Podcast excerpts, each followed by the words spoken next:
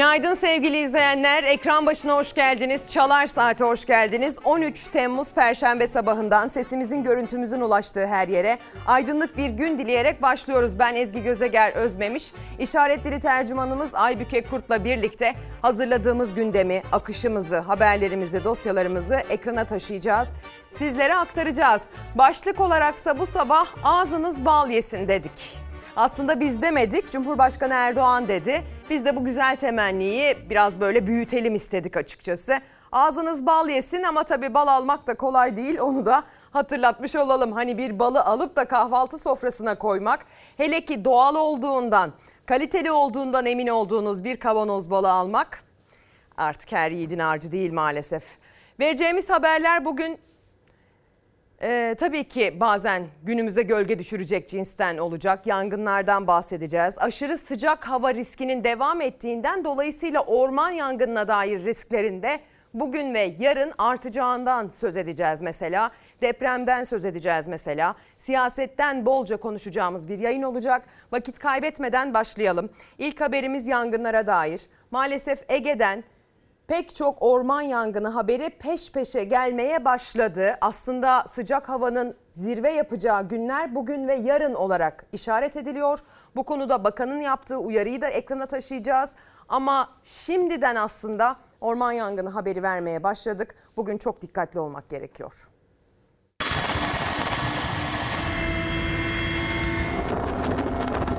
Hava ısınıyor, orman yangınları artıyor. Sadece iki günde Muğla, Antalya, İzmir, Bursa ve Adana'da ormanlardan alevler yükseldi. Günlerce söndürülemeyen yangın felaketleri yaşayan Türkiye, çıkan her yangında aynı endişeyi yaşıyor.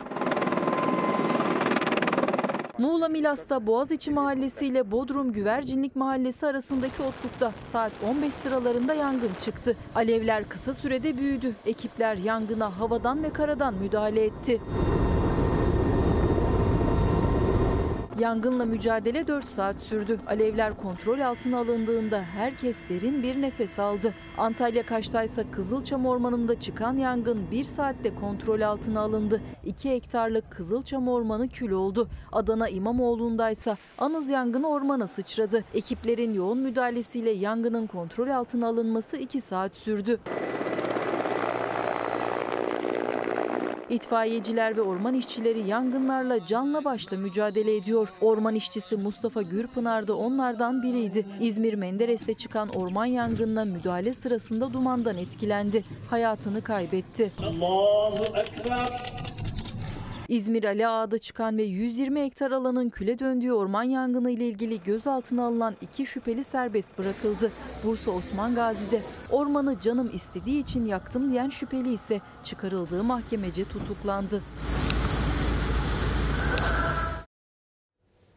Hadi gelin yazılı basının gündemine de bakalım. Bugünlerde çokça bahsettiğimiz bir konu başlığı Emeklilerin zam beklentisine dair biliyorsunuz görüşmeler devam ediyor mecliste buna dair sevgili izleyenler. Emekliye gelince bütçe yok manşetiyle çıkmış bugün Karar Gazetesi. Yerel seçim öncesi asgari ücretli ve memur için açılan torba sıra emekliye gelince kapandı. Enflasyona yenilen milyonların seyyanen zam talebi karşısında iktidar bütçe imkanlarını hatırlattı. Dikkat dikkat çeken gerekçe hesapsız harcamalarla bozulan denge şimdi mi akla geldi? Emekli üvey evlat mı tepkilerine yol açtı. Adaletsizliğin önlenmesi için oran gözetilerek artış yapılması istendi deniyor. Kimler istedi? Cumhur İttifakı'ndan MHP lideri Devlet Bahçeli'nin buna dair çıkışına Destici'den destek geldi. AK Parti'den gelen yanıtsa az evvel okuduğum manşette olduğu gibi bütçe, denge bunları gözetmemiz gerekiyor şeklinde gerçekleşti.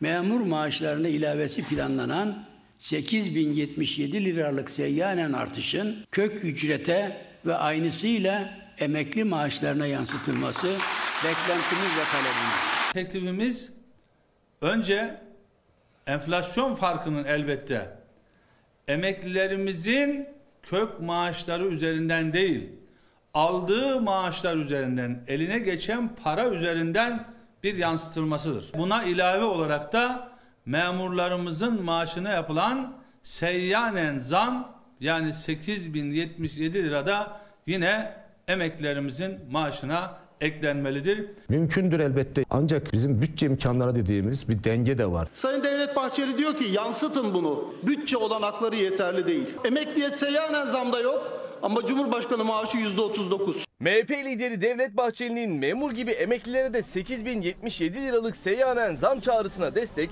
Cumhur İttifakı paydaşlarından Büyük Birlik Partisi'nden geldi. Ancak AK Parti'den o açıklamalara karşı bütçe gerekçesiyle yeşil ışık yanmadı. MHP liderinin çıkışına Cumhurbaşkanı Yardımcısı Cevdet Yılmaz yanıt vermemeyi tercih etti. Bugün bir açıklamamız olmayacak. Başka bir zaman arkadaşlar. SSK ve Bağkur emeklilerine %25 torba düzenleme yasada. Ancak bu zam kök maaşa yapılacak. Kök maaşı 6 bin lira ve daha altında olan milyonlarca emekli 7500 lira almaya devam edecek. İktidarın 45 günlük icraatlarıyla döviz tırmanmaya devam ediyor. Emekliyi yardıma muhtaç bırakmayı başarmış gözüküyor.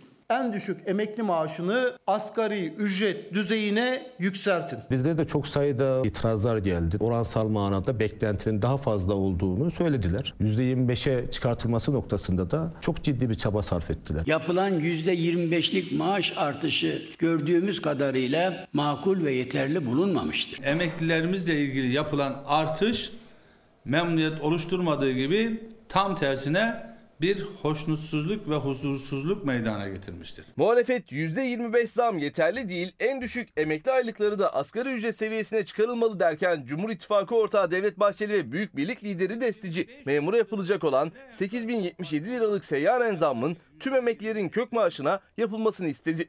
Bu 6 bin lira kök maaşı olan bir emeklinin maaşının 14 bin liraya çıkması demek. AK Parti'den Grup Başkanı Abdullah Güler'den açıklama geldi. Elbette yapılmasını biz de arzu ederiz. Bu manada bu gayreti ve çabayı her ortamda sürdüreceğiz. Erken yaşta emekliliğe takılanlarla ilgili bir kanunumuz vardı. Bunların da çok ciddi bir maliyeti var. Sürdürülebilir manada bir emekli maaşını da ödemeniz gerekiyor. Milliyetçi Hareket Partisi grubu genel kurul görüşmelerinde bu yönde bir değişiklik önergesi verirse tereddütsüz destekleyeceğiz. Bu olmadığı takdirde aynı mahiyette önergemizi genel kurulun takdirine sunacağız. Gönül isterdi ki bu maaş yükselişi daha fazla olsun. Bütçe imkanlarını da mutlaka dikkate almak gerekir.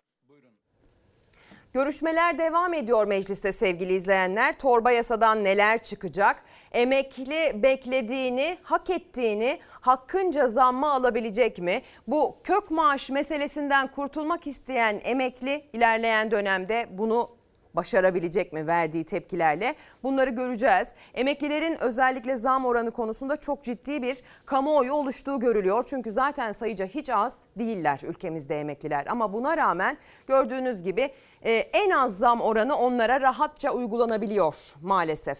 Aynı zamanda tabii ki emekliye zamdan bahsediyorken şundan da bahsetmeliyiz. Engellilerin maaşından ve yapılan zammın komikliğinden aynı zamanda dul ve yetim maaşlarına da zam yapılmamasından bahsetmek durumundayız. Bunları gündemde tutmak için sizler de bize sık sık zaten mesaj gönderiyorsunuz. Şimdi sizleri Meclis Plan Bütçe Komisyonu'na götüreceğim. Ee, Komisyon Başkanı Mehmet Muş milletvekillerinin sorularını yanıtladı. Bakın hangi mesajları aktardı. Burada gündeme getirilen bir başka konu seyyanen yapılması öngörülen tutar üzerindeki dönem artışlarından yararlanmayacak şeklinde yani giderek bu yapılan işte 8 bin liralık oranın eriyeceği şeklinde bir değerlendirmede bulunuldu. Ee, bu böyle değil yapılan bu artış artık bundan sonra yapılacak olan artış 22 bin lira 22 bin lira üzerinden yapılacağını buradan ifade etmek isterim. Enflasyon içerisinde bir erimeye gidilmeyecektir, müsaade edilmeyecektir. Yine burada Türkiye İstatistik Kurumu'nun yaptığı hesaplamalarda kullandığı veriler kamuoyuyla paylaşılıyor. Güvenilirliği ile alakalı bazı değerlendirmeler yapıldı. TÜİK enflasyon verisi açıkladığı zaman beğenmediğimiz zaman kabul etmiyoruz ama başka veriler açıkladığı zaman hoşumuza gidiyorsa verileri kullanıyoruz. Böyle bir şey olamaz. EYT ile alakalı sorular soruldu. Bugüne kadar yaklaşık 1.9 milyon başvuru alınmıştı. Bu kapsamda toplam 1.6 milyon aylık vatandaşımızın aylık bağlanma işlemleri ve sigortalar bilgilendirilmiştir. Aylığı bağlanmamış çok fazla vatandaşımız kalmamıştır. Onlar da kısa bir süre içerisinde netleşmiş ve tamamlanmış olacaktır. Bununla ilgili görüşmelerden ne sonuç çıkacağını yakından takip ediyoruz. Sinan Sözmen ekran başında günaydının yayınlar dilemiş. Ağzınız bal yesin diyebilmemiz için bakanların verecekleri müjdelerin ne kadar reel olması, vaatlerde kalmaması önemli değil mi diye soruyor. Cumhurbaşkanı Erdoğan dün itibariyle biliyorsunuz yurt dışında NATO görüşmeleri gerçekleşiyor. Ee, bir gazetecinin sorduğu soruya cevaben ağzın bal yesin dedi Cumhurbaşkanı Erdoğan. Birazdan o sesi de hatta size dinleteceğiz sevgili izleyenler. Ee, biz de aslında bizi yönetenlere ağzınız bal demek istiyoruz. Ekran başında bizi izleyen asgari ücretliye, işçiye, emekliye, memura ağzınız bal yesin diyebilmek istiyoruz sevgili izleyenler. Ya da öyle haberler verelim ki izleyici bize dönsün desin ki hay ağzın bal yesin desin mesela. Ama maalesef her zaman öyle gerçekleşmiyor mesele. Hadi hatırlayalım o zaman ya da daha doğrusu hadi anlamaya çalışalım o zaman. Cumhurbaşkanı Erdoğan kime neden ağzın bal yesin demiş de biz de ondan esinlenip bugün böyle bir başlık atmışız. The Sweden uh, approval to join uh, NATO is it uh, the beginning of uh, Turkey to join the EU? Thank you so much. Yani ben ağzım bal yesin diyeyim. Temennim odur ki aynen senin umutlandığın gibi biz de umutlanalım. Avrupa Birliği'ne girişle ilgili e, sorulan soruya Cumhurbaşkanı Erdoğan gülümseyerek ağzın bal yesin aynen senin dediğin gibi biz de öyle istiyoruz demiş. Nasıl çevirdiler bilmiyorum ama herhalde çevirisi çok zor olmamıştır ağzın bal yesin. Her ne kadar bize ait bir deyiş olsa da iyi bir şey söylenmeye çalışıldı. Karşı taraf tarafından anlaşılmıştır diye düşünüyorum açıkçası. Gülümsüyor. Salondaki herkesin de gülümsediği görülüyor sevgili izleyenler. Evet biz de böyle diyaloglar istiyoruz. Bizi yönetenlerle gazetecilerin arasındaki diyaloglarda hep böyle gülümseme hakim olsun istiyoruz mesela. Avrupa Birliği'ne üyelik konusuna gelmek gerekirse biliyorsunuz İsveç'in NATO'ya dahil olması konusunda aksi mesajlar verdiği halde birkaç gün içinde bir fikir değişikliğine gidildi ve hükümet yeşil ışık yaktı. El sıkışmalı fotoğraflar bu hafta başından itibaren basında genişçe yer buldu. Uluslararası basında genişçe yer buldu hatta. Ve sonrasında soruldu. Neden bu tavizi verdik? Neden bu okeyi verdik şeklinde? Dendi ki e, Avrupa Birliği'ne giriş konusunda İsveç bizi destekleyecek. Biz de dedik ki hayırlı uğurlu olsun girdik o zaman. Yani girdik gözüyle bakabilir miyiz? Hadi bakalım. Vergi dilimi konusuna geri döneceğiz. Yani hayatın gerçeklerine geri döneceğiz sevgili izleyenler. Biliyorsunuz çalışanların sırtındaki en büyük yüklerden birisi vergiler ki son dönemde bu konuda da müthiş zamlarla karşı karşıya kaldık ülke olarak. Yapılan maaş zamları da vergi olarak hazinenin kasasına gidiyor aslına bakarsanız. Vergi dilimleri düzenlenmedikçe %35'ler, %70'ler asgari ücret zamları, e, memura zamlar konuşuluyor ama bunlar aynı zamanda devletin de kendi kasasına yaptığı vergi zammı olarak geri dönüyor. Çalışanlar vergi yükünün hafifletilmesini istiyor.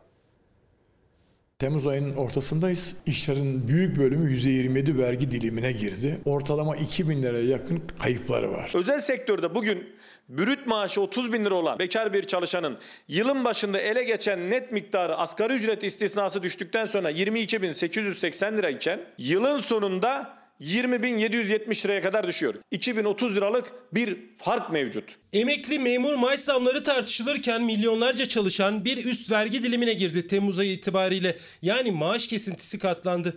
İşçi memur gelir vergisi düzenlemesi beklerken ek bütçedeki ek 201 milyar liralık gelir vergisi kalemi iktidarın çalışan lehine bir düzenleme yapmayacağının kanıtı diyor vergi uzmanı Ozan Bingöl. Bu 200 milyarı hedeflediklerine göre kalan 6 ayda bir de bunun iki tane göstergesi var. Gelir vergisi dilimlerini güncellemeyi düşünmediklerini anlıyoruz buradan. İki, verdikleri zamların gelir vergisiyle bir kısmının geri hazineye döneceğini anlıyoruz. İşçi memur temsilcileri yıllardır dile getiriyor gelir vergisi oranlarının yüksekliğini. %15 ile başlıyor %40 kesintiye kadar gidiyor.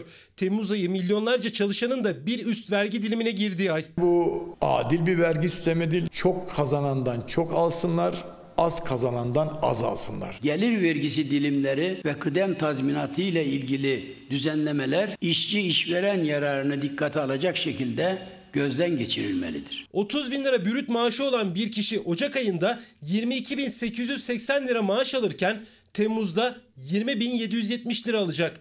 2030 lira kesinti olacak. Vergi dilimi değişmese bile yıl sonuna kadar 6 aylık maaş kaybı 12.180 lira. 2 yıldır biz yüksek sesle söylememize rağmen maalesef kulak tıkıyorlar buna. Bu dilim maalesef güncellenmediği için gizli gizli maaşından, lokmasından kırpılmış 20 milyon çalışanı. ilave gelir tahminlerimizin ana gelir kalemleri itibariyle dağılımına baktığımızda gelir vergisinde 201,4 milyar. Bu 200 milyarlık rakam bize neyi ifade ediyor? Ücretlere verilen zamların aslında vergilerle bir kısmının tekrar hazineye döneceğini, Meclise getirilen ek bütçedeki kalemlerden birisi de gelir vergisi. Devlet 201,4 milyar lira ek gelir vergisi alacağını açıkladı. Yani işçi memur lehine bir düzenleme olmayacak.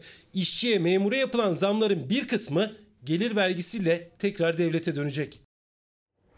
Günaydın iyi yayınlar, sağlıklı günler. Emeklilerin maaşına zam veriliyor. Diğer yandan iki misli zam geliyor. Maaşlara zam yapılmasın, diğerlerine zam gelmesin. Hiç fark yok demiş Kadriye Hanım. Diyor ki yani zararı yok maaşıma zam yapmayın da şu pahalılığı durdurun diyor. Türkçeleştirmek gerekirse.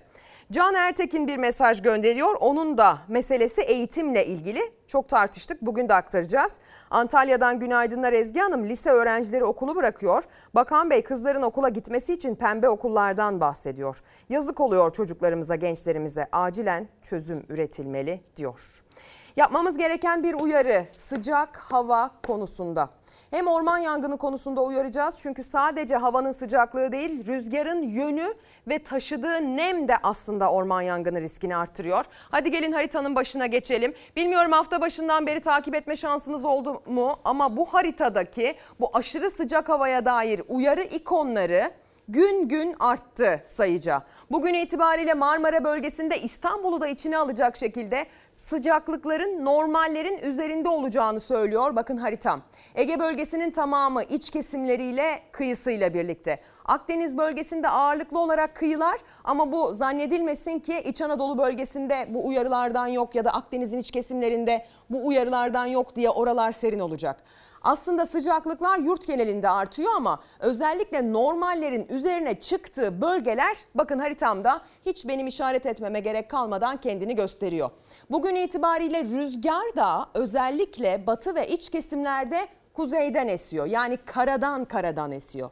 Eğer deniz üzerinden esse birazcık o denizin üzerindeki nemli havayı da taşıyarak gidecek. Ama kuru estiği için sevgili izleyenler aynı 2 yıl önceki yaz aylarında yaşadığımız gibi kuru estiği için bu sıcak havayla bir araya geldiğinde orman yangını konusundaki riskleri tavana taşıyor.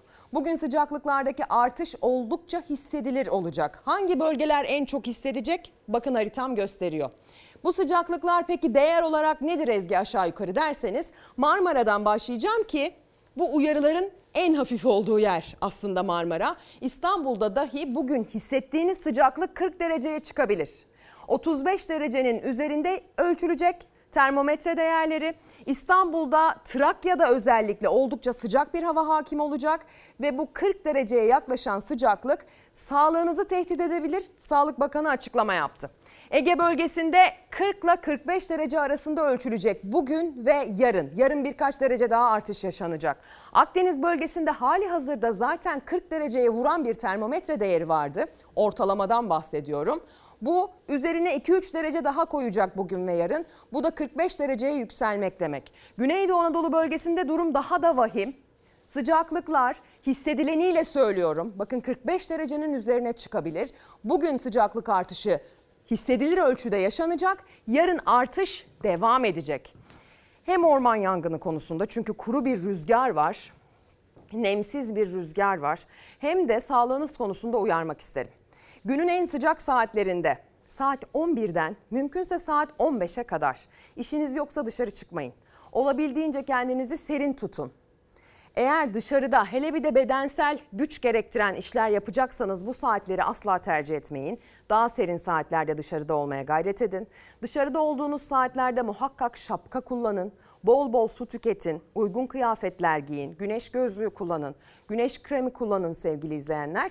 Tabi bunlar biraz da imkan gerektiren önlemler ama hayati önem taşıdığını biz değil doktorlar, sağlıkçılar söylüyor. Hatta Sağlık Bakanı Fahrettin Koca sıcak çarpması konusunda bakın nasıl uyarıyor.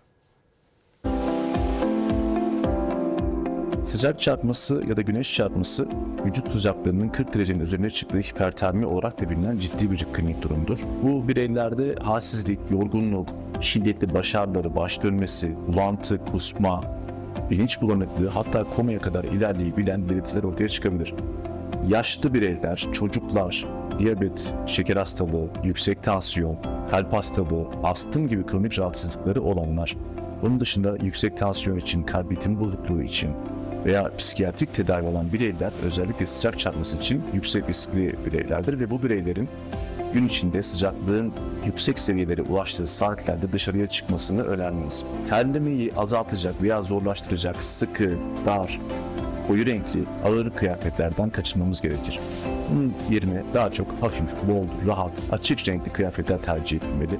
Özellikle şeker içeriği yüksek, alkollü içecekler sıcak çarpması riskini artırdığı için kaçınmamız gerekir. En önemli önerilerimizin başında bol sıvı tüketimi geliyor. Eğer hekiminiz tarafından size bol sıvı alımını engelleyecek bir rahatsızlığınız olduğu söylenmediyse sağlıklı bir birey için günlük 1 kilogram başına 30 mililitre sıvı ihtiyacı vardır. Bu da 60 kilogramlık bir kişi için 1800 mililitreye tekabül eder ki yaz mevsimlerinde bu ihtiyaç 2,5-3 litrelere kadar çıkabilir. Çay, kahve gibi kafein içerikli idrar miktarını artıran içecekler bu hesaplamanın dışında tutulmalıdır. Yani eğer sıvı almanız gerekiyor diyorsa doktorlar anlayın ki bol su içmeniz gerekiyor. Çay kahve de içebilirsiniz. Belki meyve suyu da tercih edebilirsiniz ya da maden suyu. Ama mümkünse olabildiğince şekersiz olsun ve sıvı ya da su şeklinde almaya gayret edin. Terlemek gayet sağlıklı. Böyle sıcak günlerde bedenin ihtiyacı olan bir durum. Ama özellikle sizi daha da terletecek kıyafetler seçerseniz dar, naylonlu, içinde işte plastik karışımları olan kıyafetler tercih ederseniz sağlığınızı tehdit edebilir diyor. Hele bir de zaten kronik rahatsızlıklarınız varsa, yaşınız varsa ya da küçük bir bebekseniz mesela aman dikkat diyelim. Doktorlar aynı zamanda bebek arabaları konusunda da son dönemde çok ciddi uyarılar yapıyorlar. Çok yakından takip ettiğim bir doktor bu anlamda bir paylaşımda bulundu. Hemen aklıma gelmişken onu da söyleyeyim. Sıcak gelmesin çocuğun üstüne çocuk gölgede kalsın diye bebek arabasında uyuyan çocuğun üstüne eğer bir örtü örterseniz dışarıdaki sıcaklık 35 iken içerideki sıcaklık 45 dereceye çıkıyor. Aklınızda olsun diyelim anne babalara da. Böyle sıcak havalarda çocukları korumak önemli. Bakın ne güzel bilimsel olarak verilerden faydalandık. Meteoroloji biliminden faydalandık. Riskleri belirledik, uyarıları yaptık. Dedik ki orman yangını olabilir, sağlığınız tehdit altına girebilir. Sağlık Bakanlığı'nın konuyla ilgili yaptığı paylaşımda tıbbi olarak sağlığımız açısından bir uzman çıktı. Dedi ki şuna şuna şuna şuna dikkat edin. Riskler belli, uyarılar belli, yapılacaklar belli. Aslında depremde de durum böyleydi. Riskler belliydi. Uyarılar defalarca tekrar edilmişti. Ama yapılması gerekenler yapılmamıştı. 6 Şubat'ta Kahramanmaraş merkezli depremlerde Türkiye öylesine büyük bir yıkım yaşadı ki biz bu yıkımı Cumhuriyet tarihinin en büyük felaketi olarak adlandırdık. Şimdi uzmanlar yine uyarıyorlar. Kamu Son Haber bu uyarıyı ilk sayfadan aktarıyor. Minimum 7,2 ile 7,6'ya varacak deprem bekliyoruz. Bunu kim söylüyor? Profesör Doktor Naci Görür. Profesör Doktor Naci Görür deprem konusunda ilk kez uyarmadı. Umarım bu da son uyarısı olur.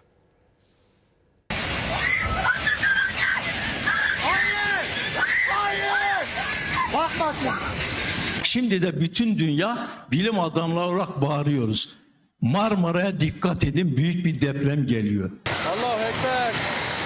Allahu Ekber. Minimum 7.2 ile 7.6'ya varabilecek büyüklükte bir depremi bekliyoruz. Kahramanmaraş merkezi depremden önce o bölgeye yönelik olduğu gibi bir kez daha Marmara'ya dikkat edin diye seslendi yer bilimi profesörü Naci Görür. Üstelik olası depremin beklenen büyüklüğünü de söyledi. 7,2 ile 7,6 büyüklüğü arasında deprem bekleniyor. Tedbir alınması için hem hükümete hem de yerel yönetimlere çağrıda bulundu. Mühendisimiz var. O düzeyde bilim adamlarımız var. İmkanımız var. Olmayan siyasi irade, irade. Hele bir deprem olsun, ondan sonra çizmelerimizi çekeriz. Deprem bölgesine aslanlar gibi gideriz. Oy da alırız. Depremlere yaklaşım hep böyleydi. Çağ dışı bir yaklaşım. Uyarıyoruz, ne aziz halkım duyuyor ne de yerel yönetimler ne de merkezi yönetim. Bilime kulak verilmemesine tepki gösterdi Profesör Naci Görür. Çünkü 6 Şubat'taki depremden önce de defalarca Kahramanmaraş bölgesine dikkat çekmişti ama duyan olmadı. Büyük acı yaşandı. Kahramanmaraş'ın güneydoğusundaki sahalarda da depreme dikkat etmek lazım demiştik. Bunu halen diyoruz. Yani bu yörede depreme gebe bir yer. Burada da dikkatli olmak gerekiyor. Naci Görür hemen her platformda uyarılarını sıralıyor. 6 Şubat depreminin üstünden 5 aydan uzun süre geçti. Deprem siyasetin ve kamuoyunun gündeminden düştü. Görür olası Marmara depreminin yaklaştığını ve bedelinin ne kadar ağır olabileceğini hatırlattı. Beklediğimiz Marmara depremi olursa bütün Türkiye ekonomik olarak dizüstü çöker.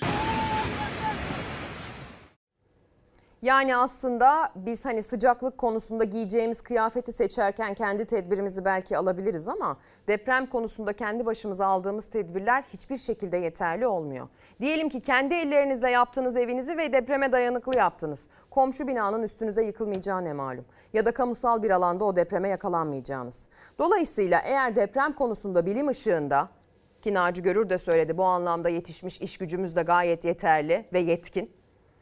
Eğer bu konuda bir tedbir alınacaksa siyasi bir irade gerekiyor. Aynı isim, aynı bilim insanı seçimden önce demişti ki deprem konusunda eğer tatmin edici vaatleri yoksa o siyasi isimlere oy vermeyin de demişti.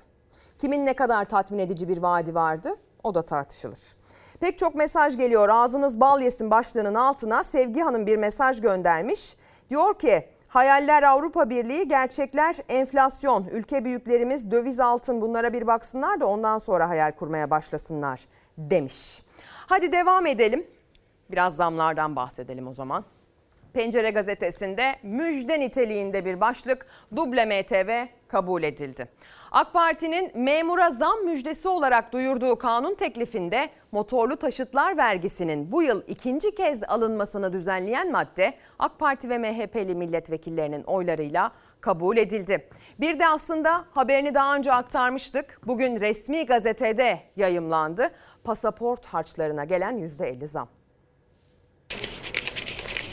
3 yıl üzeri pasaportta 3295 lira olan harç tutarı 4943 liraya çıkıyor. Mevcut kurlarla yurt dışına çıkmak hayaldi. Ona bir de pasaport harcı zammı eklendi. Pasaport harçları %50 zamlandı. Kardeşim vergiler de çok. Zaten halkı bitiren vergiler. Vergi ve harçlara gelen zamlar vatandaşların cebini zorlarken devamının gelmesinden endişe ediyor milyonlarca vatandaş. Çünkü o vergi artışlarıyla geçim sıkıntısı daha da büyüyor. Bu bitmeyecek bu arada. Bu daha bir başlangıç. Yine vergi zamları, vergi artışları, harç artışları gelecek önümüzdeki günlerde de. Çünkü yani hesap ortada. Bu topraklarda vergi yetişir. Bu toprakların en verimli ürünü vergidir. Bugün de bunu teyit etmiş olduk. Pasaport harçları da zam yağmurundan nasibini aldı. Harç bedelleri %50 arttı ve gece saatlerinde pasaport harç bedellerindeki o artış oranı resmi gazetede yayınlandı yürürlüğe girdi. Olmaması lazım. Dünyanın hiçbir yerinde yok böyle bir şey. İnsanların nasıl yaşadığına bakmaları lazım dışarı çıkıp. En uygun yani 6 aylık pasaport harç bedeli yapılan %50'lik zam sonrası 1034 lira 50 kuruşa yükseldi. 2 yıllık pasaport harcı 2469 lira 15 kuruş, 3 yıllık pasaport harcı ise 3507 lira 75 kuruş oldu. 10 yıllık pasaport harcı ise 5000 liraya dayandı. Diyelim ki %50 farkla pasaportunuzu alacak kadar gücünüz var. Diyelim ki yurt dışında mesela Avrupa'ya gittiğinizde buradaki 1 liranın 30 katı ölçüsünde bir kurla harcama yapma gücünüz de var. Peki vize alabilecek misiniz? Mesela çok başarılı ve gelecek vadeden bir öğrenci olabilirsiniz, bir sanatçı adayı olabilirsiniz. Hatta hali hazırda bilim insanı olabilirsiniz. Alamayabiliyorsunuz o vizeyi artık biliyorsunuz.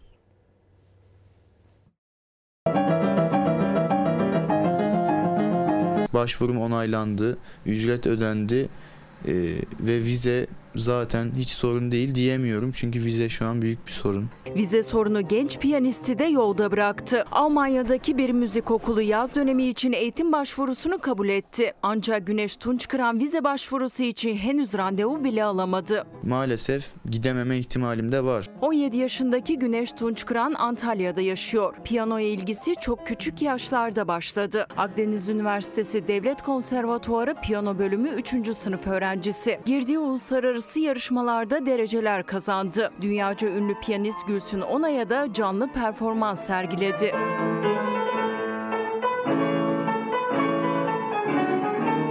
Ben dünya çapında konser piyanisti olmak istiyorum. Dünyayı dolaşmak istiyorum. Ee, Farklı ülkelerde konserler. Bir sürü çalmak istediğim piyano konçertosu var. Orkestra ile çalmak istiyorum. Yeteneğinin zirvesini hedefliyor. Eğitimini uluslararası arenaya taşımak istiyor. Bunun için de Almanya'daki müzik okuluna kabul edildi. Yaz dönemi için genç piyaniste davetiye geldi ama vize randevusu alamadı. Pianel isminde Almanya'daki yaz okulunu önerdi. Ee, sonra başvurduk. Ee, video gönderdik. Onaylandı. Beni beğendiler. Kabul ettiler. Türkiye'de yaşadığımı bildikleri için durumun zorluğunu e, vizenin bana davetiye gönderdiler. Tunç Kıran 25 Temmuz'da başlayacak eğitim için elinde davetiye olmasına rağmen randevu bekliyor. Eğitim fırsatını kaçırmak istemiyor.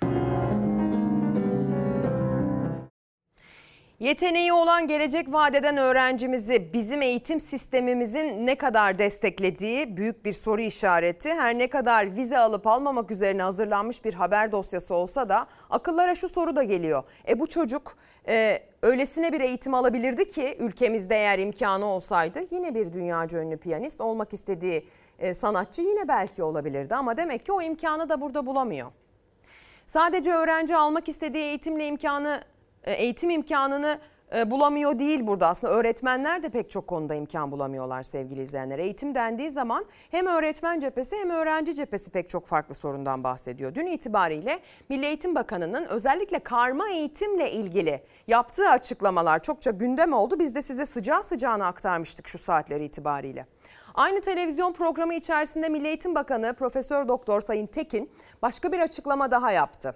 Devlet okullarında çalışan öğretmenler için KPSS'ye girdiler onlar benim öğretmenlerim gibi bir ifade kullanınca diğer öğretmenler ki Milli Eğitim Bakanlığı'nın açtığı başvurularla işe başlayan sözleşmeli öğretmenler örneğin KPSS'siz işe başlıyorlar mesela.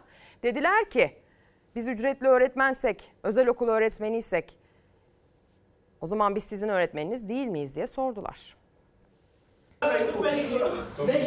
Benim öğretmenim sınavla alıyoruz. Diğer işte o kurslardaki öğretmenlerin büyük çoğunluğu herhangi bir sınava yani girip başarılı olmuş değiller. Benim öğretmenimin girdiği KPSS sınavında başarılı olamadığı için orada öğretmenlik yapıyor. Bizler kimin öğretmenleriyiz? Siz kimlerin bakanısınız? Büyük bir gaf açıkçası. Hem öğretmenlik mesleğine yapılmış bir e, saygısızlık. Milli Eğitim Bakanı Yusuf Tekin devlet okullarındaki öğretmenler için benim öğretmenim ifadesini kullandı. Kurslarda, özel okullarda çalışan, devlete atanmamış tüm öğretmenleri başarısızlıkla suçladı. Eğitim camiasından ayrımcılık tepkisi yükseldi. Benim öğretmenimin girdiği KPSS sınavında başarılı olamadığı için orada öğretmenlik yapıyor. Öğretmenleri başarısızlıkla suçlarken defalarca sınav sorularını çaldıran, yüz binlerce öğretmeni işsiz bırakan, her mevsim bakanı değişen Milli Eğitim Bakanlığı ile ilgili yorumlarınız nelerdir? Atama bekleyen öğretmenler düşük ücret ve daha fazla mesai saatiyle kurslarda, dershanelerde, özel okullarda geçim derdinde. Mezun olan öğretmen kadar kadro açılmıyor. KPSS'ye giriyorlar. Başarılı olsalar da ya kontenjana ya da mülakata takılıyorlar. Her yıl 100 bine yakın ücretli öğretmen alıyor. Ve bu öğretmenler de sınavları geçememiş öğretmenler güya bakanın değerlendirmesine göre. Her yıl başarısız olduğunu tarif ettiği 100 bine yakın öğretmeni kamuda mı çalıştırıyor yani? Bu aynı zamanda bunun da mı itirafı? Benim öğretmenim sınavla alıyoruz. Haklarının iyileştirilmesini beklerken bu çıkışla büyük hayal kırıklığı yaşadı kamuda çalışmayan öğretmenler. Yeni Milli Eğitim Bakanı Yusuf Tekin'in sözlerine tepki dinmiyor. Kamuda ya da özelde öğretmen öğretmendir diyorlar. Ayrımcılığı kabul etmiyorlar. Başarısız olanlar varsa bugün atanmayan öğretmen sayısını 1 milyona yaklaştıran AKP iktidarı ve bu siyasi anlayıştır. Öğretmenler burada, Şunu da sormak lazım. Bir KPSS sınavı bir öğretmenin yetkinliğini ölçmek için yeterli midir? KPSS sınavını geçen öğretmenin başarılı olduğuna %100 kanaat getirebilir miyiz? Öğretmenlik mesleği böyle bir meslek mi? O sınav bunu ölçebilecek bir sınav mı? Diyelim ki öyle. O sınav öyle bir sınav ki gerçekten başarılı öğretmenle başarısız öğretmeni böyle bıçakla keser gibi birbirinden ayırabiliyor. E o zaman neden ücretli öğretmen alıyorsunuz? Yani başarısız olduğunu kabul ettiğiniz öğretmenlere mi emanet ediyoruz o zaman biz çocuklarımızı? Sizin kabulünüz üzerinden sormak gerekirse. Öyle düşündüğümüzden değil. Devam edelim o zaman. Futbol severleri ekran başına davet ederek heyecana az kaldığının müjdesini verelim.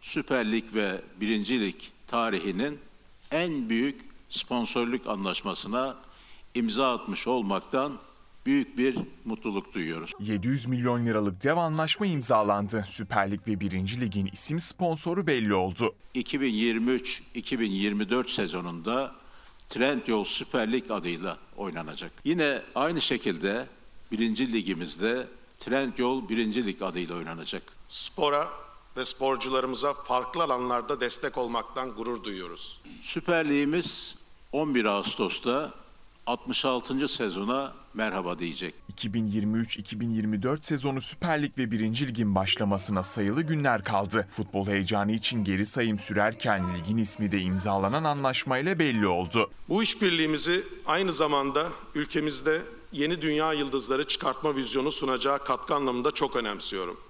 Böylece futbolun geleceğine, gençlerimizin yeteneklerini geliştirmelerine olanak sağlayacağız. 2023-2024 sezonu şimdiden hayırlı uğurlu olsun. Mesajlarınız geliyor ağzınız bal yesin başlığının altına. Can Kaynar da demiş ki ağzınız bal yesin güzel bir temenni ama kestane balı mı çiçek balı mı çam balı mı karar veremedim. Sonra yanına Medine hurması gerekli manda yoğurdu gerekli. E bunları almak için de para gerekli. Zor be zor demiş gönderdiği mesajda.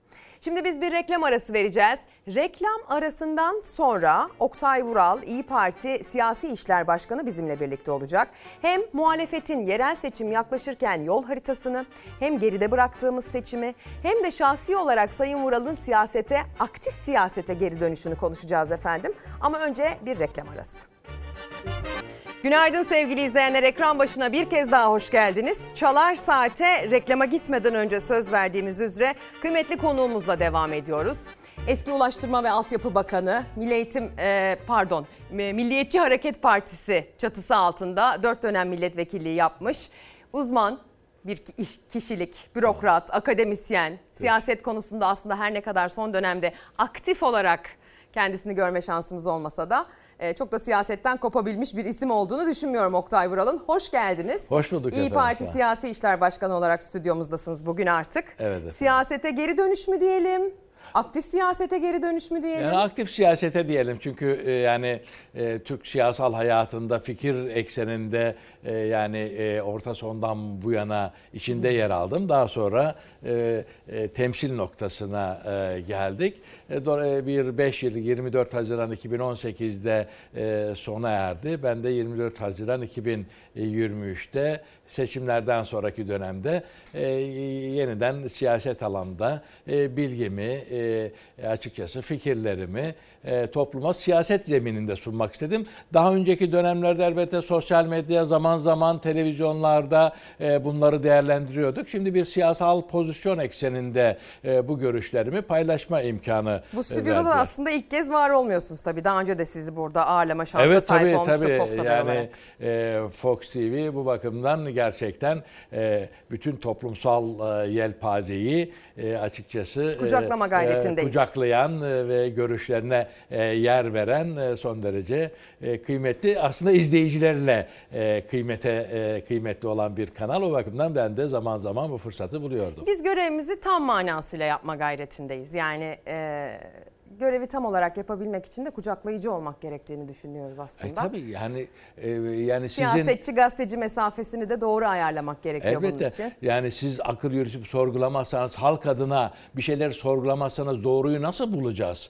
Dolayısıyla e, siya, yani açıkçası medya, e, yani bu da bu siyasetin içerisinde medya bir politik manipülasyon, dezenformasyon, e, pazarlama aracı değil. Yani toplumun e, gerçeklerini e, yine topluma ve bu vesileyle de siyaset dünyasına e, iletmek, çözüm bulması gerekenlere iletmek. Bu görevi yapmak lazım. Aslında e, belki de benim yeniden siyasete aktif olarak girmemin temel sebebi de aslında bu Türkiye'nin bu yeni yüzyılında artık yenileşmemiz gerektiğini düşünüyorum. Bu yeni bir milli muhasebe yapılmalı. Yeni sürece gitmeliyiz. Dolayısıyla ben de e, Sayın Genel Başkan da e, e, bu çerçevede yeni siyaset zemini, yeni bir yol e, diyerek bir çağrıda bulunmuştu e, kurultaydan sonra. Ben de e, bu konuda katkı e, sağlama noktasındaki e, birlikte çalışma e, arzusunu memnuniyetle kabul ettim. Sizi davet etti o zaman bizzat. Evet efendim, evet öyle oldu. Ee, yani seçim bitti. Ee, açıkçası e, ders aldık dedi. Ee, Ben de onu soracağım. Evet, yani e, sorun e, e, millette değil, biz millete ne ölçüde gidebildik diye sordu. E, Dolayısıyla e, siyaset anlayışı milletten e, siyasete e, doğru giderek yeni bir siyaset zemini, yeni bir yol e, demek suretiyle ben de e, yani yayınlarda, sosyal medyada e, Türkiye'nin bir yenileşmeye ihtiyacı olduğunu, bunun için de akıl yürütme ve sorgulama olması gerektiğini, ötekileştirme, düşmanlaştırma yerine hakikati aramaya yönelik e, e, bir ders çıkartarak yeni yüzyıla bakmamız gerektiğini söyledim ve siyaset de bilgi ve fikir ekseninde yol almalıdır dedim. E işte bunun tuzak kurmak, onu kötülemek, dost düşman arayışı içerisinde toplumu kutuplaştırmak yerine hep beraber birlikte toplumu daha iyiye götürmenin gayreti içerisinde olmak lazım. 2018'de aktif olarak hani e, siyasetten uzaklaştığınızı, aktif siyasetten uzaklaştığınızı 2023'te geri döndüğünüzü söylüyorsunuz. Böyle siyasi isimlerin birbiriyle ilişkisi anlamında ya da medya üzerinden temasları, birbirlerine salvoları anlamında bir değişim varsa eğer bu 5 yıllık süreçte bir gözleminiz var mı? Nasıl bir değişim yaşandığını E, gözlemlediniz? Çok ciddi siyasette kişiselleşme çok arttı, kutuplaşma e, çok arttı. E, Yani e, diyalog ve uzlaşma e, eksikliği e, çok bariz bir şekilde e, oluştu. Yani ondan önceki dönemde çeşitli konularda elbette görüş alışverişleri, diyalog arayışları olurdu. E, Siyasetçiler daha fazla televizyona karşılıklı olarak çıkardığı bazı şeyleri tartışırdı. E şimdi bunları bulmanız mümkün değil. Siyasetçiler çıkmıyor. Bunun yerine e, bir bakıma e, siyasetçinin siyasi pozisyonunu değerlendiren medya mensupları çıkıyor ya da bilim adamları çıkıyor. Oysa bütün bunların e, toplum olarak vermesi verdiği görev nedir? E, bilim adına doğruya götürmesi. Bir de kendi uzmanlık alanında kendi değil mi? uzmanlık Her alanında uzmanlık olması alanında lazım. değil. Onlar siyasi pozisyonu e, açıkçası e, savunur hale geldi. Siyasetçiler toplumla e, bu manada çoklu noktalarda fikirlerini paylaşmaktan uzaklaştı. E, bunlar gördüğümüz e, en önemli e, açıkçası değişiklikler. Bir de tabii e, şeyde e, e, denge denetim açısından parlamentoda milletvekillerinin e, sorgulama, denetim yapma imkanları azaldı. Yürütmede bir tekelleşme e, oldu. Yürütme parlamentoya karşı sorumlu değil. Aslında vatandaş milletvekiline görev verince e, aslında güce karşı benim hakkımı savun diyor ama savunacak mekanizması Kalmadı. yok. E, dolayısıyla e, aslında parlamentonun bir bakıma denge denetimde e, şeyi kayboldu. Yani ağırlığı kaybolduğu gibi yani milletvekillerinin de e, gönderdiğimiz milletvekilinin halka sorumluluğu da e, e, sorgulanır. Yani e, dolayı halka karşı mı sorumlu yoksa listeye karşı mı? Listeyi düzenleyene karşı mı sorumlu? E, milletvekilleri parlamentoda güçlü değil. Ezgi Hanım zaman zaman siz burada e, şey yapıyor, yayın yapıyorsunuz. Soru önergesi verildi, araştırma önergesi verdi. E, soru önergesi verince ne oluyor? Yani milletvekilleri güçlü değil. Onları güçlendirmenin yolunu bulmak lazım. Halk adına sorgulaması gerek e, gerekiyor. E, dediler ki işte parlamento kanun çıkartacak, tek yetkili olacak. Bir baktınız ki bakanlar diyor ki e, işte kanun teklifini hazırlıyoruz diyor. Yürütme kanun teklifini hazırlıyor. Milletvekilinin imzası sadece göstermelik oluyor. Bunların yenilenmesi gerekiyor. Araştırma raporları hazırlanıyor. Araştırma raporlarının sonunda ki e, e, Sonucun bir e, ehemmiyeti önerileri yok. yerine getiriliyor mu acaba bir sorgulasınlar. Getirilmiyor. E, Yani e, gerçekten e, yani Gazi Mustafa Kemal Atatürk'ün 1923 yılında ortaya koyduğu 9 umdenin birincisi genel yönetimde, ekonomide, eğitimde milli egemenlik ekseninde yürünmelidir. İlke ekseninde yürünmelidir diye e, söylemişti. Şimdi hep beraber şu soruyu soralım ben de yeni yüzyılda. Gerçekten e, yasama, yürütme, e, hatta medya milli egemenlik ekseninde yürüyor muyuz? Yani milletin arzusunu, isteğini, değerlerini yansıtabilen bir sistem kurduk mu? Oluştu mu? problemlerimizi çözmemiz lazım. E, Dolayısıyla bu yönetim sistemi de %50 artı 1 olunca, %50 artı 1 olunca artı bir marjinal çok önemli hale geldi. Peki siz bu sistemde bir değişiklik bekliyor musunuz? Çünkü Cumhurbaşkanı Erdoğan seçimden önce aslında gerekirse bu sistemde bir takım değişiklikler de yapılabilir gibi mesajlar vermişti. İyileştirme demişti hatta. Ee, siz öyle bir öngörünüz var mı? İlerleyen dönemde böyle bir şey gelebilir Tabii mi? aslında bakıldığı zaman bir parlamenter sistemle ilgili bir talep vardı ama şu hep beraber birlikte şunu yapmak lazım. Artık Ezgi Hanım oturup iktidarıyla muhalefetiyle denge denetimi, demokrasinin sağlıklı işleyeceği, kararların istişare, diyalog, uzlaşmayla alabileceği e, e, çoğunlukçu değil. Elbette çoğunluk olacak ama çoğunlukçu değil. Hiç olmazsa bu politik sistem içerisinde etkisini hissettiren bir sistemi oluşturup rekabetimizi bu sistemi yönetmek için yapmamız lazım. Değiştirmek noktasında değil de hep beraber birlikte tecrübemizle bunları değiştirmemiz lazım. Bir Görme- araya gelinebilir bir ortam kaldı mı peki iktidar muhalefet? Hayır maalesef yok. Yani bugün iktidar partisinden milletvekilleriyle konuştuğumuz zaman milletvekillerinin ne kadar e, yani e, maalesef yeterince bir etkinliği e, etkisi olmadığını e, söylüyorlar. Yapmamız gereken sistemimizi yenilememiz gerekiyor açıkçası. Bunu da kavgayla değil, tecrübelerle, diyalog ve uzlaşmayla bunu yapmanın yolunu behemhal bulmamız gerekiyor artık. Şöyle bir durum vardır mecliste aslında çok uzun yıllardır konuşulur. Seçmen hatta bunu kendi arasında konuşur. Ya bunlar genel kurulda kavga ediyorlar ama milletvekilleri kuliste birlikte oturup çay çorba içiyor. Şimdi aslında bunun temelinde şu var. Yanlışım varsa lütfen düzeltin. Fikirler bazında genel kurulda tartışmalar olur ama sonrasında parti ya da görüş gözetmeksizin milletvekilleri bir araya gelebilirler Evet, kuliste. geliyorlar. Ama artık öyle bir ortam Yani, kalmadı e, gibi şu andaki hissediliyor ortamı İstanbul'dan Ankara'ya bakınca. Yani bu kadar düşmanlaştırılınca, bunu yapınca artık yani e, belki de şöyle de anlaşılıyor. E, e, acaba buna selam versem nasıl anlaşılır? İstiyordur. Oturmak, çay istetmek de istiyordur ama acaba dışarıdaki bununla görüştüğümüz zaman ne diyordur diye şüpheyle bakılır duruma geliyor. Daha önce bu, bu gibi konularda e, e, gayet emindi ama bu kadar düşmanlaştırılmış yani şu- e, insanlar e, hareketlerini insani ve medeni ölçüler içerisinde yerine getirmekten bile çekinir hale e, geliyor.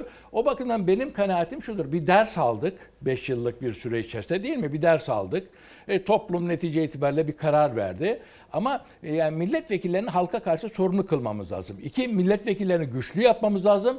Onun ötesinde parlamentoyu güçlendirip denge denetim esasını getirmemiz lazım. Yeter mi? Yürütmede de halkın katılımını sağlamamız lazım. Yani bürokratik oligarşiyle devam etmemiz mümkün değil. Bu kararlar alınırken bu kararlardan etkilenen paydaşların e, etkisi nasıldır? Bunları almamız lazım. Zaman zaman ben bunu söylüyorum Ezgi Hanım. Sizin e, haberlerde ilk başta emeklilerle karar alındı değil mi? Evet. Zam. Yüzde işte efendim 34 sendikalar toplandı yüzde 34 zam yüzde Asgari 25 ücret. zam sendikalar toplanıyor aa çok iyi oldu.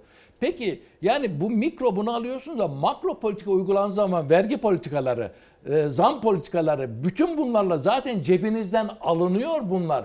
O zaman anlaşılması gereken husus makro ekonomi politikasıdır. Makroda kaybettiğiniz zaman mikroda kazanmanız mümkün değil. O zaman cebinizden alınmış oluyor. Yani %25'i verdiler ama işte KDV e, arttı. E, bu durumda e, bu endüstriyel ilişkilerde de yeni bir modele gitmemiz lazım. E, yani %25 verdiler bir de. Yüzde 25 verdiler. Ya kimi ne veriyorsunuz? Emeğinin karşılığı. Emekli emeğini, primini ödemiş mi? Ödemiş. Yani şimdi Yıllarca çalışmış mı? Çalışmış. Çalışmış. Hakkını bu, bu onun hakkıdır. Dolayısıyla belki de şunu düşünmemiz lazım. Bu yeniden dağıtım mekanizmasının e, e, kurallara bağlanması lazım. Sürekli her 6 ayda bir enflasyon kaç olacak? Şu ne kadar verecek bilmem ne. Ya bunun kuralına bağlayın arkadaş. Yani ulufe vermiyor kimse. E, siyasetçi bunu bir siyasi araç olarak Hakkını veriyorsunuz aslında. Hakkını vatandaşa. veriyorsun ve artık e, belki de bu e, kurallara bağlanması lazım. Bunu anayasal iktisat da e, söyleniyor ama artık yani bir ölçü olması lazım. Şimdi bu bakın çalışanla emekli arasındaki fark. Yani e, şey bozuldu. E, düzen bozuldu. Ve yani ücretlendirmede bir adalet kalmadı. Peki yani orta savunuyorlar? aşağıya gitti. Evet. Zaten Orta direkt kalmadı. Ya kalmadı zaten. Bu bakımdan benim kanaatime göre bu çalışan kesimin emeğin e, e, ekonomi politikası içerisinde, makro ekonomi politikası içerisinde dağıtım mekanizmasında ekonominin onların lehine sonuç doğuracağı bir e, e, anlaşmaya, bir uzlaşmaya ihtiyaç var. Buna da ne deniyor? E, uzlaşma yoluyla tedavi deniyor. Uzlaşma yoluyla. Bu kurallarda uzlaş, uzlaşılamadıktan sonra istediğiniz kadar yüzde 25 verin. Memurlara yüzde 25. 8 bin verildi. Ne oldu ertesi gün? Zam. İşte şimdi işte e, şuna zam. Buna Nasıl zam. savunuluyor iktidar cephesi tarafından bu zamlar? Hemen onun haberini izleyelim ve sizden bunun yorumunu isteyeyim ben sevgili izleyenler. Ee, öyle örnekler veriliyor ki başka ülkelerden, ülkelerin gelir seviyesine baktığınızda Türkiye ile aralarında uçurum var. Yani aslında bu vergi zamlarını yapanlar, Sayın Vural'ın da söylediği gibi verdiklerini çay kaşığıyla verip aldıklarını kepçeyle alanlar bakın nasıl savunmalar yaptılar. Erdoğan seçim sürecinde dile getirmediği birçok icraata da girişmiş bulunuyor. Motorlu taşıt vergisinin iki kata çıkarılması vaatlerde yoktu ama hemen hayata geçirildi. KDV oranlarında 2 ile 12 puan arasında artış yapıldı. Japon hükümeti deprem sonrası yeniden inşanın finansmanı için 25 yıl süreyle bütün gelir vergisi kaleminde 2.1 ilave artış yaptı ve 10 yıl süreyle kaldırmayı düşündüğü %5 kurumlar vergisi indirimini de erteledi. Seçim sonrası KDV oranlarındaki artış, harçlara gelen yüksek zamlar, torba yasa içinde meclise sunulan yeni vergileri savundu. AK Parti Grup Başkanı Abdullah Güler, Türkiye'deki depremi gerekçe göstererek, Japonya'dan örnek vererek. 1.9 trilyon TL'lik toplam ek bütçenin 520 küsür milyar lirasını depreme tahsis ediyorsunuz. Geriye kalan 1,5 trilyon TL'sini deprem dışı harcamalarda kullanacaksınız. O halde niye Japonya'da tsunami sonrası bir dönemle bunu karşılaştırıyorsun? Cumhurbaşkanı kararıyla %8 olan KDV %10'a, %18 olan KDV %20'ye yükseltildi. 2 puanlık KDV artışı iğneden ipliğe tüm ürünlere zam olarak yansıdı. Torba yasayla 2023 yılı için tüm araç sahiplerinden ikinci kez motorlu taşıtlar vergisi alınacak. 1 trilyon 191 milyar liralık ek bütçe vatandaşa vergi olarak yansıyacak. Devlet bütçesi yoksuldan alıp zengine vermez. Dünyada böyle bir örnek yok. Bu sadece Türkiye'de var. Türkiye'de yaşıyoruz. Evet Cumhuriyet Halk Partisi yurttaşa yeniden ikinci kez motorlu taşıtlar vergisi yükleyemeyin diye Anayasa Mahkemesi'ne gidiyor. Avustralya hükümeti 2011 yılında gerçekleşen Roseland sel felaketi bir kereye mahsus altyapı yeniden inşa etmek için gelir vergisi almıştı. Aynı motorlu taşıt vergisine benzer. 40 bin 50 bin dolar kişi başına milli geliri olan ülkelerle Türkiye'yi karşılaştıramayız. AK Parti Grup Başkanı Abdullah Güler vergi oranlarındaki artışı ek vergileri savunurken Japonya'dan Avustralya'dan örnek verdi. Muhalefet ise Japonya'daki kişi başı milli gelirin 40 bin, Avustralya'da 55 bin dolar olduğunu hatırlattı. İktidarın deprem gerekçesine de karşı çıktı. 100 milyar dolar gibi bir büyüklükte bize külfet getirecek. İnsanlarımızın beklentisi var. Bu vergilerin faiz sebep enflasyon sonuç iddiasına ve özellikle israfın oluşturduğu milyarlarca açığın kapatılması için getirildiği çok açıktır. İktidar en çok da depremin yıkımını gerekçe göstererek vergi artışlarını savunurken muhalefet ise yanlış ekonomi politikasının faturası vatandaşa kesiliyor diyor. Yanlış ekonomi politikasının faturası vatandaşa kesiliyor diyen muhalefetten güçlü bir isim de stüdyomuzda aslında. Evet. Nasıl yorumluyorsunuz Japonya Evet. örneğini? Yani benim e, hani e, aklıma geldi. E, Robin Hood zenginden alıp fakire verdi. Bu Robin Hood mekanizması. yani dolayısıyla e, e, gerçekten e, e, bakıldığında kemer sıkma, e, kamuda verimsiz israflar dururken e, vatandaşın kemerini e, sıkmasını istemek zaten enflasyondan ezilen vatandaş. E işte Japonya'da şöyle daha önce depocular vardı sorumluydu değil mi? Yani e, Hazreti Ali diyor ki bahane insanın kendisine söylediği en büyük yalandır. E, sebebi bilmemiz lazım. Sonuçlar budur ama bizi bu sonuçlara götüren nedir? Şimdi e, uygulanan işte faizler düşürüldü, dolar yükseldi, enflasyon azdı. Şimdi döndük. Bu sefer rasyonel zemine dönmemiz lazım diyerek eski dönem irrasyonel dendi. Bedelini kim ödedi? Vatandaş. Vatandaş ödedi. Peki e, şimdi e, yeni uygulanan e, kemer sıkma e, politikası bunun da yani e, ekonomik liter- literatürde e, kimi etkileyeceği gayet açık ve net. E, şimdi kim ödüyor? Yine vatandaş ödüyor. Dolayısıyla bu, gelgitlerin mağduru hep vatandaş. Ve ağırlıklı olarak da orta direk az evvel bahsettiğiniz E Zaten gibi. efendim bir toplumu ayakta tutan orta direktir. Yani Kutat Gübülük de Yusuf Hasacip diyor ki zengin, orta halli ve fakirler var. Ee, zenginin yükünü orta hallilere yüklememek lazım. Onlar fakirleşir diyor. Ee, fakirleri orta halli daha yüksek gelirlere götürmemiz lazım diyor. Yani bizim aslında medeniyet felsefemiz de orta gelirlerin yani zenginin yükünü orta hallere e, yükleyip onları fakirleştiren modellerin doğru olmadığını söylüyor. Denge böyle oluşuyor. E, bir milleti dengede tutan kendisini bir arada tutan değerleri vardır. Aynı zamanda ekonomik olarak da bir statüsü vardır. Maalesef bu e, gerçekten e, e, bir sorun. Şimdi ne bizim istirham ediyorum ya. Yani bu enflasyonu bu idari kararlardan dolayı azdırmanın sorumlusu Ezgi Hanım biz miyiz? Vatandaşlar mı bunu? Ben değilim. Birileri oturdu bunu yaptı. Ne hakkınız var bunu yapmaya? Bir bardak soğuk su için kim hesabını verecek bunun? Nasıl hesabını soracağız? Şimdi soruyorum ben.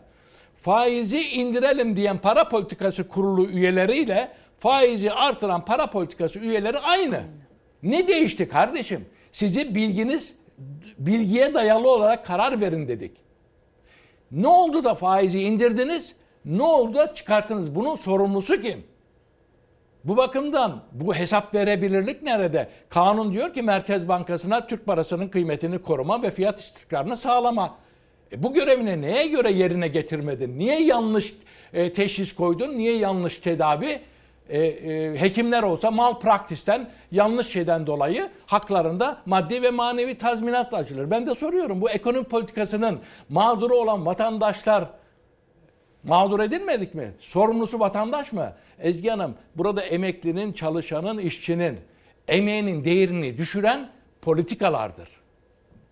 Bizi değersiz hale dönüştürdü. Emeğiniz Değersiz- değersizleşti. Hepimiz değersizleştik. Ya e, bundan önce herkes, onun için demiyorum ama düğün olur. Bu millet e, ev yapana katkı sağlamak ister.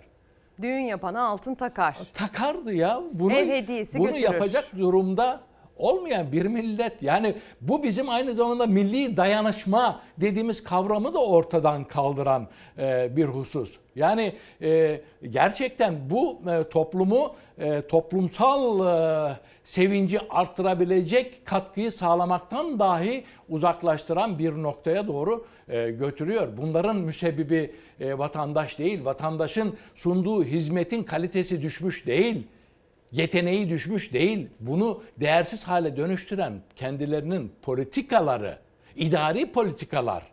Şimdi e, vazgeçtik. Yeni bir doktor geldi. Eskisinin ceremesini çektik. Yeni bir doktor yani sana biraz acı reçete vereceğim. Ya kardeşim niye acı reçete?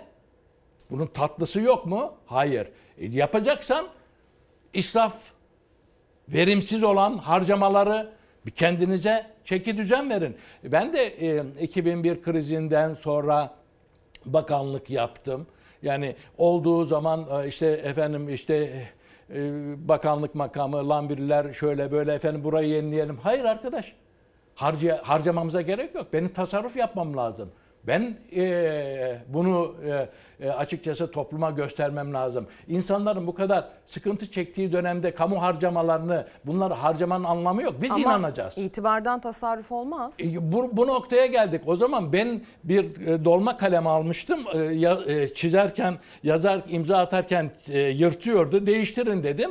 Dolma kalem almışlar. Dolma kalemde işte e, hani o denir ya altın uçlu diye. Vay altın bu zamanda altın dolma kalem diye almış diye e, şeyde e, köşelerde haberlerde çıktı. E, Şimdi Şimşek- trilyonlarca değişiklikler, arabalar yapılıyor.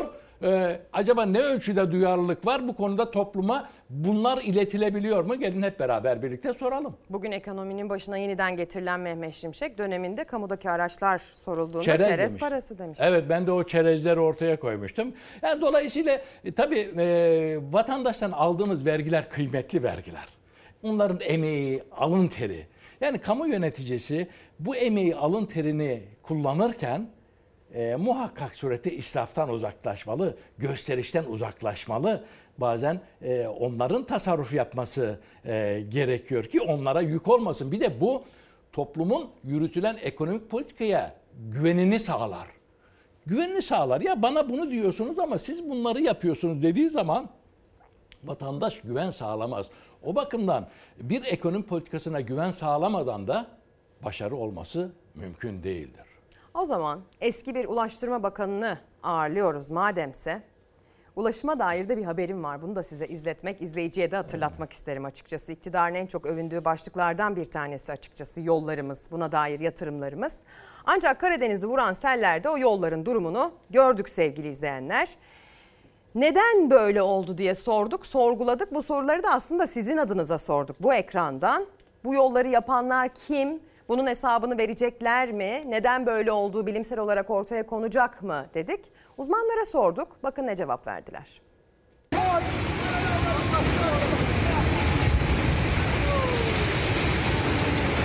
60 günde yaptım, 70 günde yaptım. Çok büyük bir başarıymış gibi. Yani bunu iyi planladım, bütün detaylarını aldım gibi bir yapı veya yol dizaynı yok. Heyelan geliyor. Kaçın.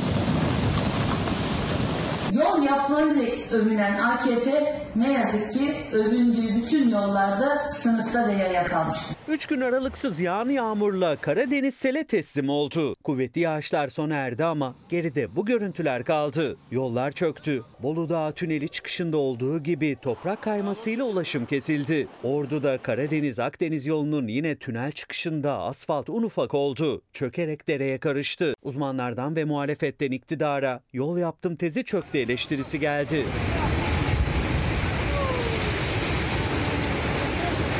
Karadeniz'de çöken yolları gördük ve birçok yerde tek şerit üzerinden e, yola devam etmek zorunda kaldık. İktidarın yandaşlarını zengin etmek için verdiği yol ihalelerinin sonucudur bu yıkımlar.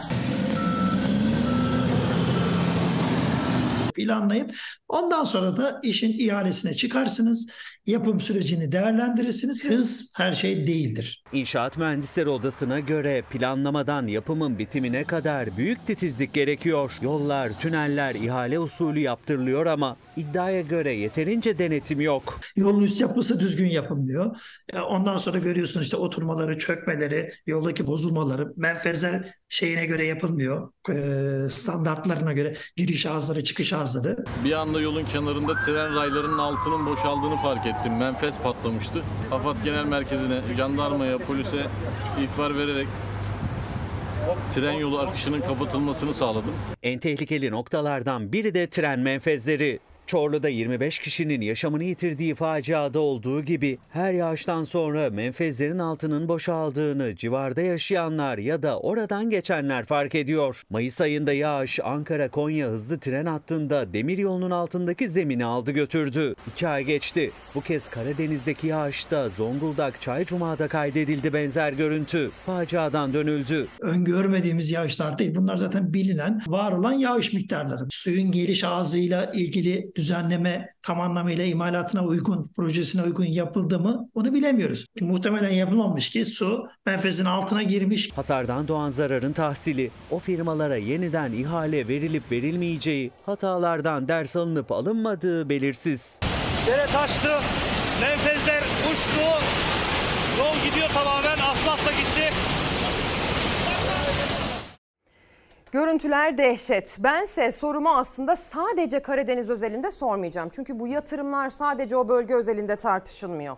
Her geçen gün bu yatırımların konu başlıkları çeşitlenip tartışması kuvvetleniyor. Ne düşünüyorsunuz bu yatırımlarımızla ilgili? Evet aslında bakıldığında e, bir deprem yaşadık değil mi? Deprem e, öldürmüyor. Aslında deprem bölgesine uygun olmayan yapılaşma öldürüyor değil mi? Onun tabiat şartlarını dikkate almıyorsunuz. Şimdi bu yolların yapımı da aslında bir bakıma afet deniyor da yani e, e, yağış e, peki ona uygun yapı yapmak gerekmiyor mu? Yani Yok mu e, bizim bilimsel altyapımız bu anlamda? yani İş maalesef gücümüz. e, bu, bu konuda denetim konusunda e, e, yapılıyor mu, hesap verebilirlik var mı, yok mu? Ama sonuç itibariyle bunun bedelini kim ödeyecek?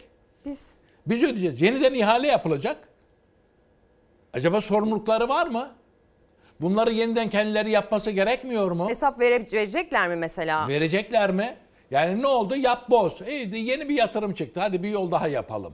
E, Dolayısıyla böyle bakıldığı zaman aslında yani e, temel sorun alanı bu rant arayışı çok yüksek. Yani e, kalite işi iyi yapmak yerine e, yani e, kısa yoldan para kazanma, e, işte e, e, e, usulüne uygun ihale yapmama, e, kaynak dağıtma mekanizması, hani dağıtım mekanizması diyorum ya, e, bunların objektif esaslara göre e, ve e, niteliklere göre yapılması lazım. Bir altyapı e, yatırımları uzun süre kullanılmalıdır. Bu orta ve uzun vadeli e, yatırımlardır. Kısa vadeli cari harcama gibi kullanılamaz. Altyapıyı yapacağız. Bir altyapıyı daha sonra e, bakım onarımına güçlendireceğiz. E, bir bakım onarıma e, yapılan yeni bir yatırımdan 7 kat daha verimli. Dünya Bankası'nın yaptığı araştırmalar. Dolayısıyla mesele habire yol yapıp yol bozmak değil. O yolu verimli bir şekilde kullanmak. 50 yıl, 100 yıl belki de. Tabii. Neden? Çünkü vatandaşın emeği kıymetli, vergisi kıymetli. Sizden alıp oraya veremez arkadaş. O hizmetin devam etmesi gerekiyor. Yani biraz önce Çorlu'yu söylediniz. Sivas'ta şey hatırlayalım Pamukova. Pamukova'da tren kazası Evet, oldu evet, değil mi? evet. Bakın o tren kazası daha sonra geçen sene Anayasa Mahkemesi bir kararla bu e, Pamukova tren kazasında gerekli tedbirleri almadığı için Anayasa Mahkemesi e, tazminata mahkum etti e, idareyi. Tazminata mahkum etti. Kimse hesap verdi mi? Bu tazminatı da Allah bilir. E, nereden ödendi? Hazineden, vergiler vergilerimizden ödendi. Vergilerden ödendi. Dolayısıyla hesap verebilir bir kurallara bağlı bir kamu yatırımı. Bunlar son derece bir sistemin çalışması için gerekli olan hususlar. Sistemsel çerçevesi eksik bu. Artık bunları bizim burada tartışmamamız lazım. Yani yani ben diyorum ya sonuçları tartışıyoruz. Aslında bu sonuçlara götüren süreç, süreci değiştirmeden sonuç değişmez. O zaman sorun nerede? Belli. Bu süreci değiştirmemiz gerektiğini Bunları tartışmamamız lazım dediğiniz noktada tüylerim diken diken oldu. Bakın bunları da tartışmamamız lazım. Cumhuriyet Gazetesi'nin manşetinden hemen hatırlatalım. Laik eğitime darbe vurur. Eğitimcilerden kız okulları isteyen bakana anayasa vurgusuyla yanıt. Bakan Tekin'e tepki. Milli Eğitim Bakanı Tekin kız çocuklarının okullaşma oranının düşüklüğüne ilişkin gerekirse kız okulları açabilmeliyiz dedi. Kız okulları konusu bakın nasıl tartışmalar yarattı.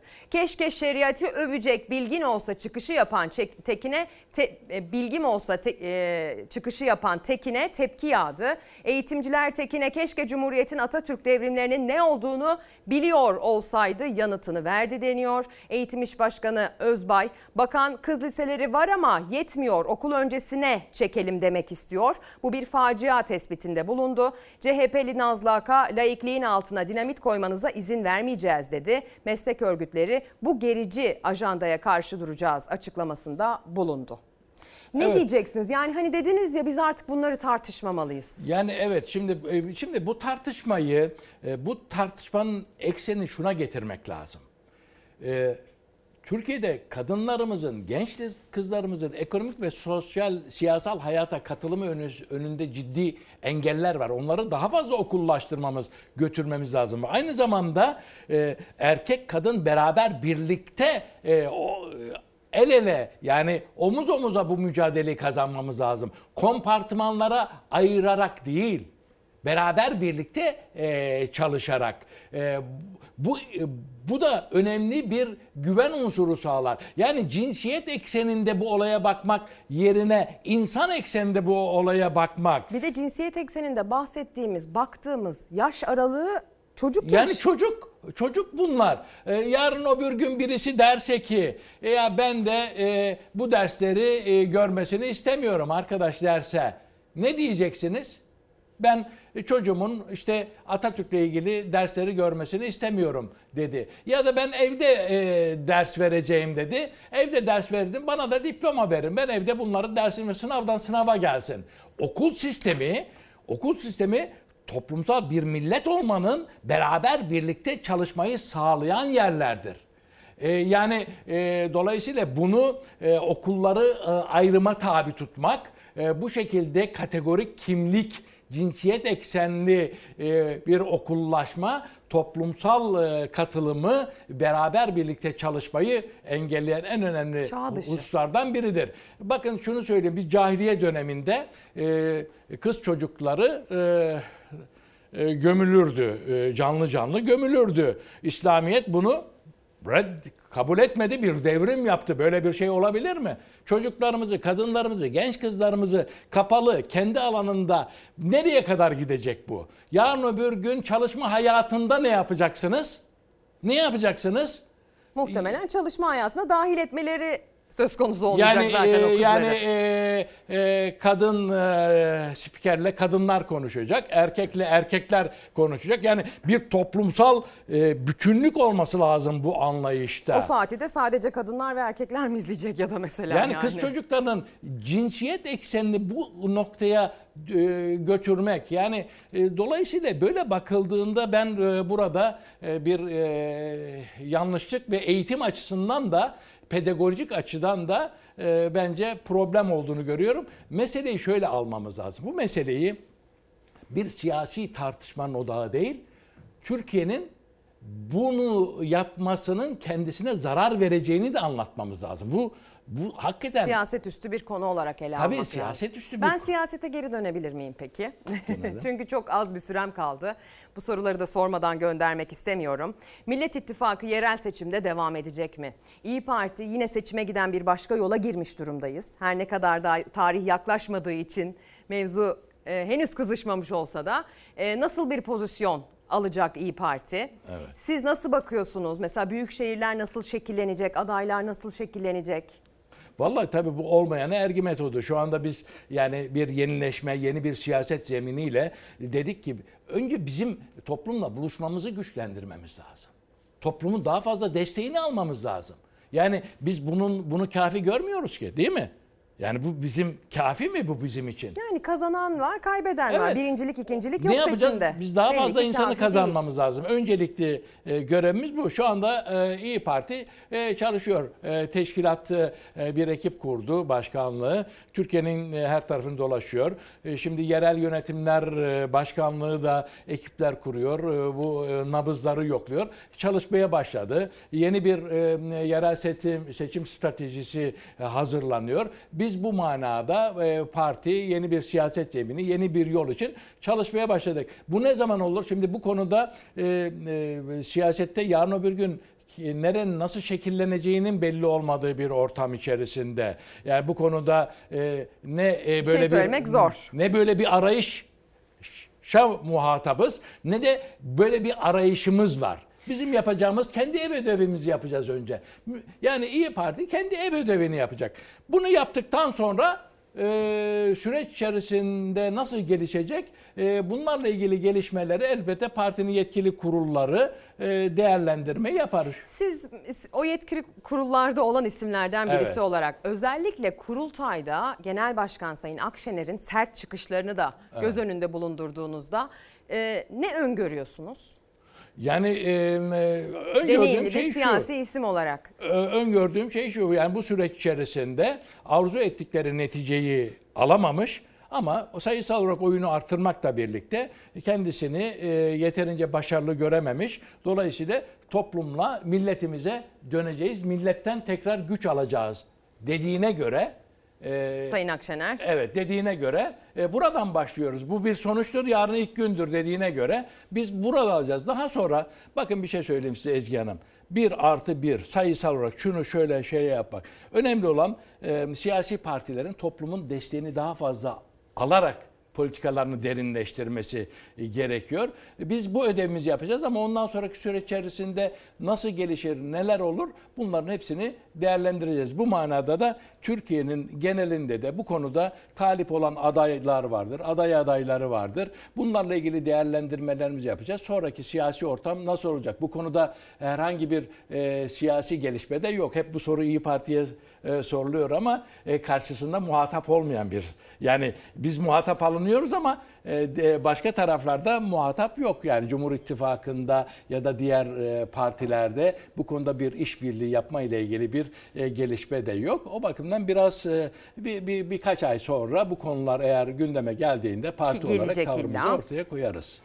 Çok teşekkür ediyorum. ederim. İyi Parti Siyasi İşler Başkanı Oktay Vural yayın konuğumuzdu. Deneyimli bir siyasi isim, aktif siyasete tüm gücüyle geri döndü. Öyle algılıyorum ben kendi gözlemimi aktarmam gerekirse. Bizi izlediğiniz için çok teşekkür ederiz diyelim. Yarın sabah saat 8.30'da görüşmek üzere.